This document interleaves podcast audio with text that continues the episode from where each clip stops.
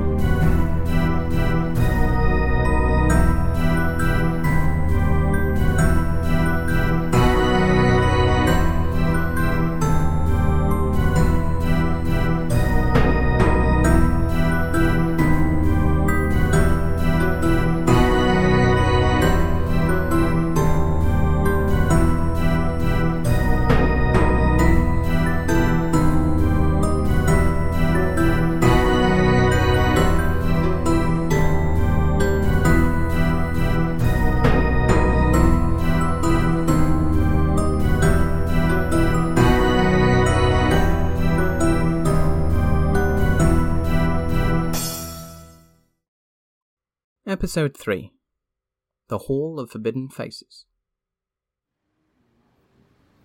Walk with me, dear listener, out of the station of Dalston Junction onto Dalston Lane. We stroll past the glorious Hackney Peace Carnival mural, our eye glancing curiously on the single, skeletal face grinning in the centre of the riotous beauty. London buses pass us as we turn down Beechwood Road into the quieter back streets, where blank windows observe us as we walk.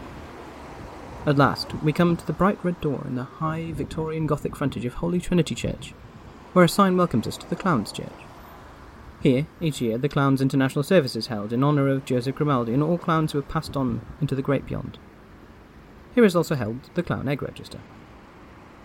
What is the Clown Egg Register, you may ask, dear listeners? Those of you who have heard of it may, of course, switch off or perhaps skip ahead a little while I explain to the others. Why, it is a series of beautifully painted eggs, each recording the makeup and costume of an individual clown. Back in the 50s, when the register first began, for the princely sum of one guinea, a gentleman named Stan would carefully record the face of the clown requesting, for posterity, on a blown hen's egg and add it to the register, which functions as a sort of system of patents or copyright on the design of the clown's outfit.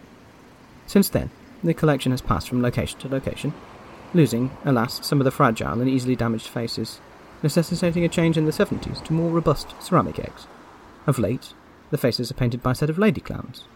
The eggs are now so numerous that some are stored at Holy Trinity, and the rest at the Clown Museum in the delightful theme park of Wookey Hole in Somerset. The places I have spoken of are full of faces to be celebrated, to be protected, to be immortalised. These are not the only faces that must be preserved, dear listener. There are other faces. Shameful faces. Faces of clowns who have disgraced their faces of clowns whose faces should never, ever be used again. These are the faces that are kept on the premises of the Pantaloon Society, in the Hall of Forbidden Faces. The cabinets on the walls in that room contain eggs depicting the blue triangular eyes of John Wayne Gacy, and the shaggy blue wig and white eyebrows of Armand Paul Carlock Jr. At the back of that hall there is a cabinet constructed of rowan wood. Its glass covered over with black paper painted with arcane sigils whose meaning can only be found in dusty books in the library, and locked with a silver key. Within that cabinet are faces painted on ceramic eggs, whose clay was mixed with holy water. Faces so dangerous that not only should they never be used again, but only those who are properly protected should risk even looking upon them.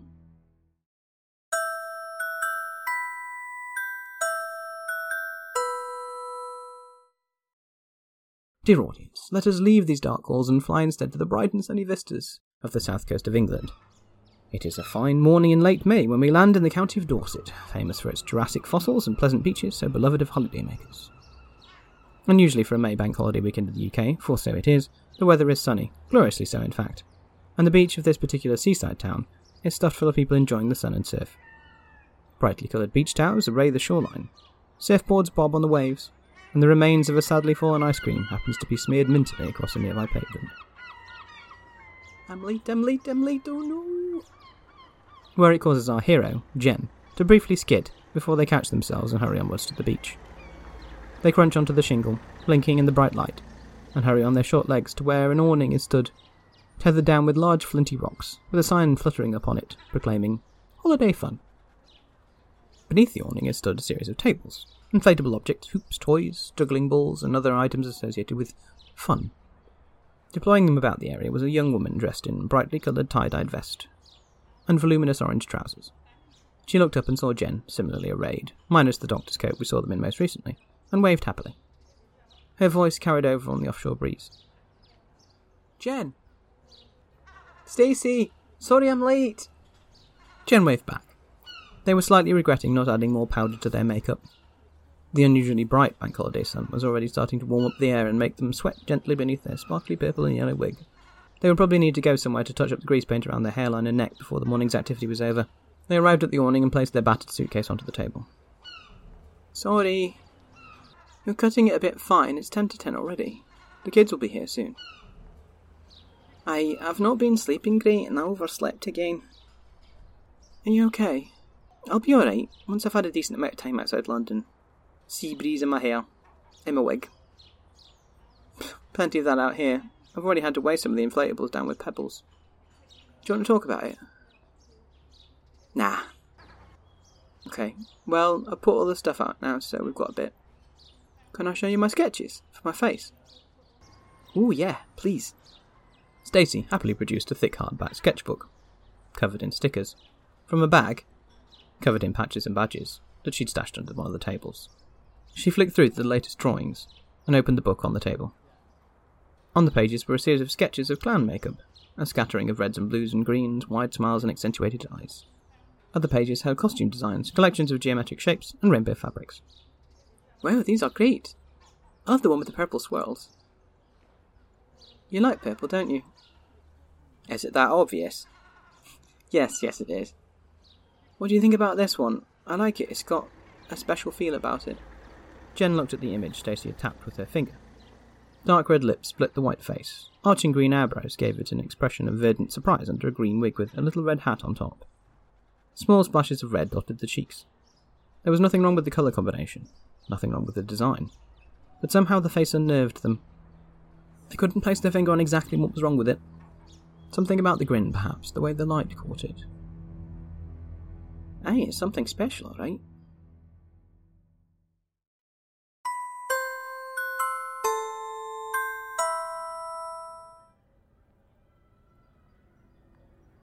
Though they bring delight and joy to the lives of others, behind the jolly makeup, the life of a clown can be fraught and difficult.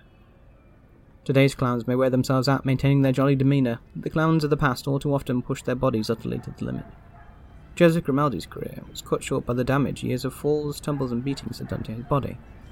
By the time of his death, he was almost entirely crippled and in extreme poverty, exacerbated by the alcoholism both he and his son suffered. Whilst entertainers may seek the laughter of an audience, there are few who enjoy being a figure of derision away from the stage. The much beloved Pierrot of 1830s Paris, Jean Gaspard Deburau, was walking in the street with his family when a street boy began to mock him.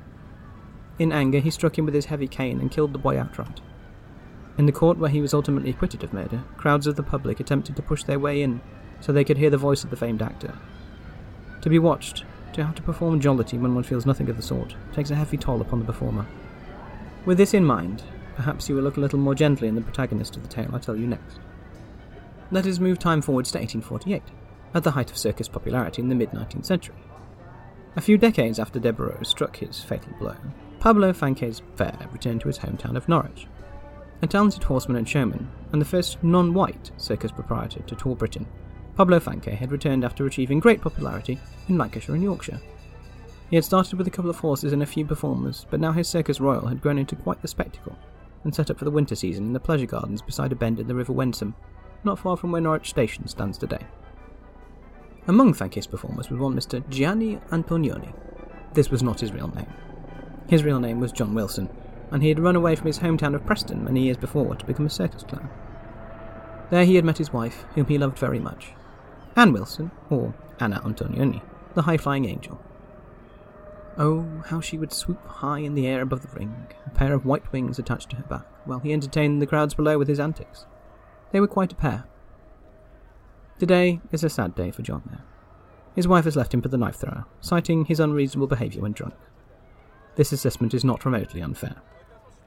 Each night he pretends to be jolly and makes the public laugh with his antics. Each night, a little more alcohol is needed to overcome his aches and pains and suppress his various grudges and bitternesses, saved up over years of being a proud and angry man. He is weeping onto the fur of his beloved dog, Achilles, a great shaggy mongrel beast, something like a St. Bernard, something like a husky, whose fur is worn thin in patches where the specially made hoplite armour he wears each evening has rubbed it. Achilles loves his master deeply, and his master loves him, and this evening the dog is all he has to cling to. The tears of betrayal have made streaks down his clown's face. White and green droplets fall onto Achilles' back as the dog whines, distressed, at his master's sadness. Eventually, John wipes his eyes on a handkerchief, pats Achilles, and steels himself for what he intends to do. He goes to the shelf in his caravan, where he keeps the strong medicines the chemist gives him for his aches and pains.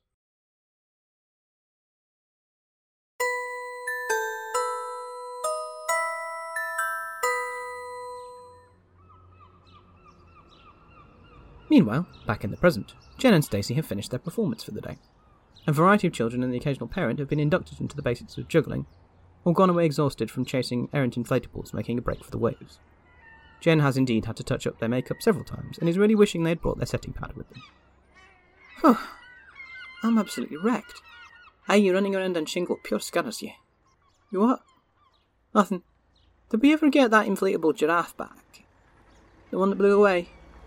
Yeah, I think one of the dads brought it back, didn't he? Hope so. We get in trouble if anything's missing. There's an inventory. Found it. It's over here behind the awning. it's got such a stupid expression. Good job. What are you grinning about, giraffe laddie? It's your problem. Just living my rubbery giraffe life. Just came here to have a good time on the beach with my other rubber friends. Isn't that right, rubber flamingo? That's right, Giraffe. We're going to have a good time in the sun. Maybe get an ice cream later. I'm glad you're feeling better. I just uh, a lot on my mind, you know. Want to talk about it? I suppose, but it's a wee bit hard to explain. I got this sort of uh, job offer. It's supposed to be good pay, but that's because it's risky, and it's a weird place. I'm not sure if I should take it. I do need the money though, and it seems very cool, like unique. I'm sorry, I can't see what it's like. A secret project. How risky? Like skydiving risky? Don't know for sure. Well, like lone working in a dodgy area risky? I'm sure they do everything they can to keep you safe. And it's cool. Very cool. Don't know if everyone who works there's cool, but the job looks cool. I'd be using a skill I've never been able to use before as well. I'm hoping they can teach me to get better at it. You should do it. You can always quit if you don't like it, or the safety stuff isn't good enough, right? Aye, I suppose. Do it then. What's worrying you about it? I don't know. I think I was just a bit overwhelmed by the whole thing. Okay, so you've had a bit of time to think. Maybe you go back to them and ask for more, like, information about what the job is. And if you start getting red flags or a bad feeling, then you can say no or quit. I worked for this really creepy agent for a while, like really skeevy, and after about the third job, he started trying it on with me saying he'd get me a better jobs if I did um, what he wanted. I wish I'd listened to the bad feeling I got off him and never worked for him in the first place. If that's what you're feeling, then I wouldn't. I don't think it's that. Alright, yeah, I will. Let's get some lunch and you can help me try out the makeup for this afternoon and we can both be clowns. Which one have you picked? The green and red one? Ooh,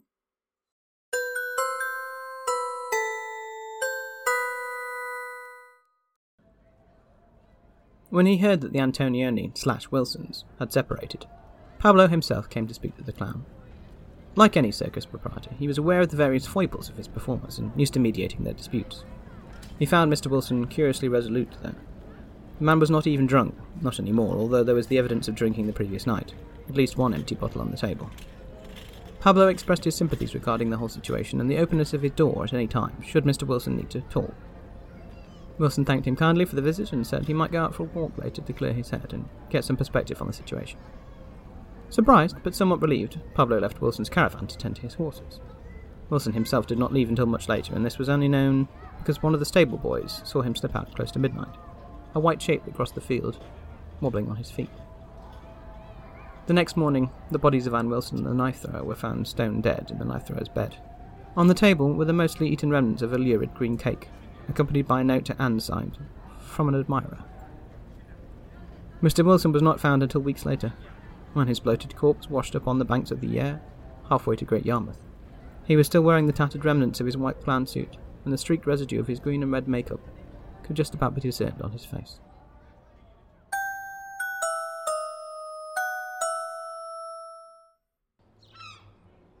Jen and Stacy obtained an entirely unhealthy lunch on the seafront and brought it back to their flappy awning workplace on the shingle.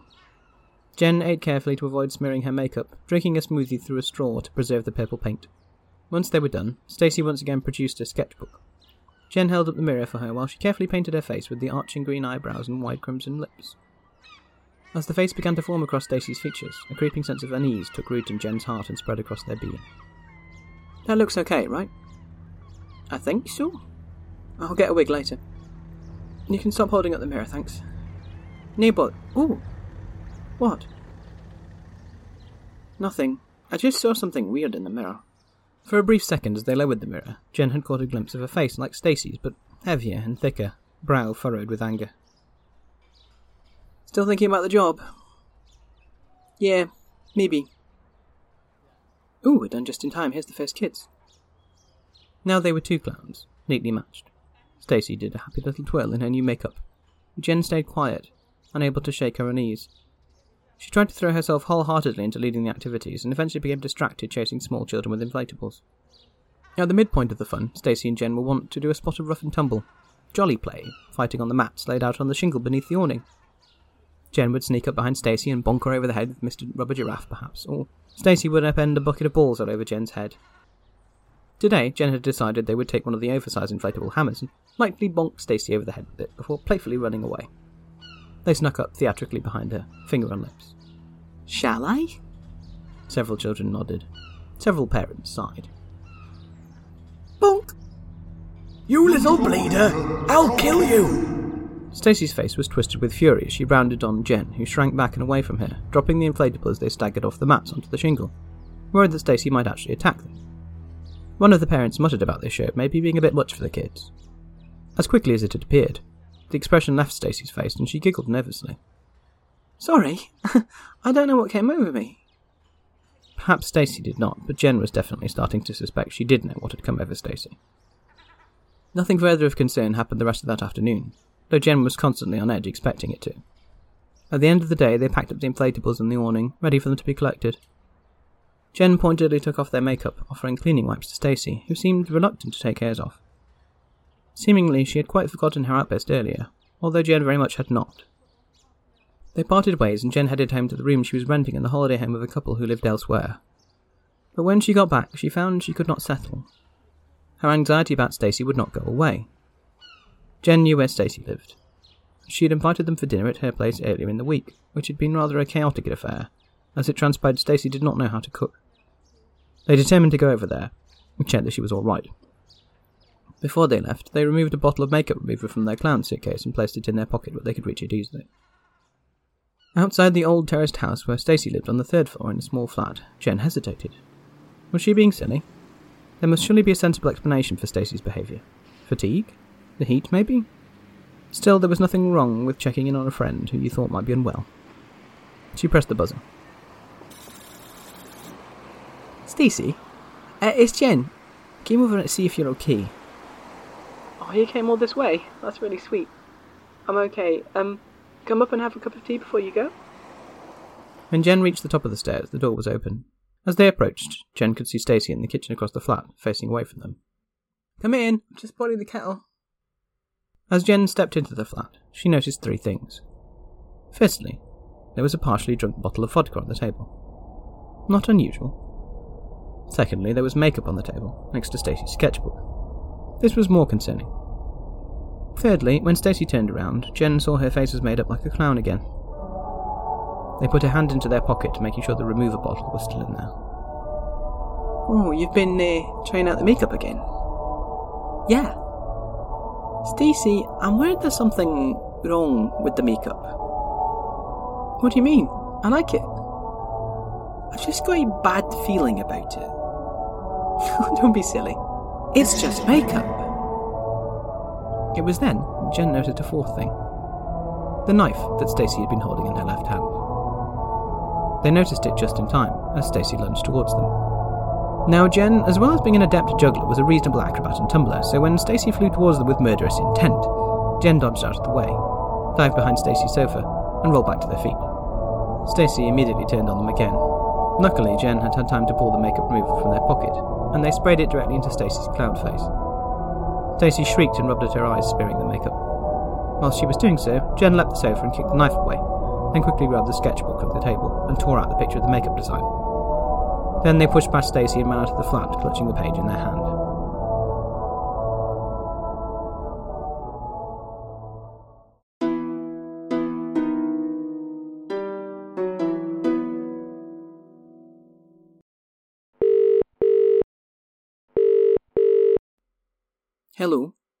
Is that Dr. H? Dr. H? Oh, Jen, hello. Hey, um, I got your number from the ward clerk at the children's hospital. I see. Is this about. Aye, but also something else. You seem like the best person to ask. Carry on. Are there cursed clown faces? The designs, I mean. Bad ones that make people go all murdery.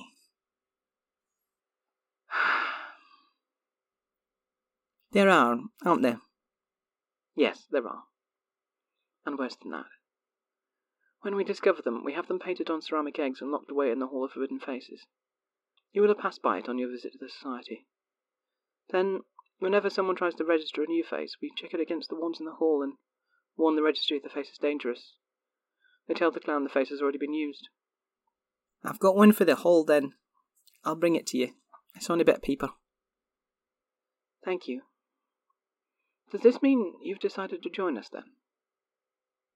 Remind me about the pay. It's very generous. A lot. Even for London. And the risk? Also very generous, I'm afraid. You won't be working alone, though. Are you alright? When do I start? As soon as possible. We cannot blame anyone still living for this unpleasant occurrence. Mr. Wilson committed his crime long before the days of the Clown Egg Register, so his makeup was never recorded. If it had been, perhaps what happened next might have been avoided. Or not. Who can say? In case you were concerned about poor Stacy, dear audience, she is fine. In fact, here she is, walking down the streets of the seaside town. She has quite forgotten about her little ordeal, and she has decided against clown makeup for the time being, thank goodness. Free of the heavy burden of knowledge, she opens the door to her building and steps inside. Across the street from her, an indistinct figure glances at something in its hand, and up at her. Then it shakes its head, shrugs, and walks away.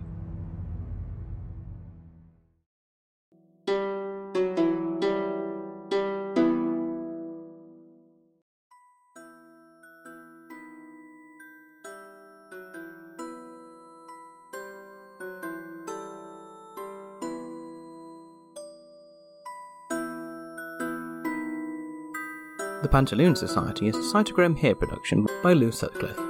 AM pronouns. Distributed under a Creative Commons Attribution 4.0 International License. This episode used sounds from freesound.org. For full accreditation, content warnings, and transcripts, please see the show notes. To be kept up to date on the show, please do follow on Twitter at Pantaloonsong. Farewell, dear audience, and thank you for listening.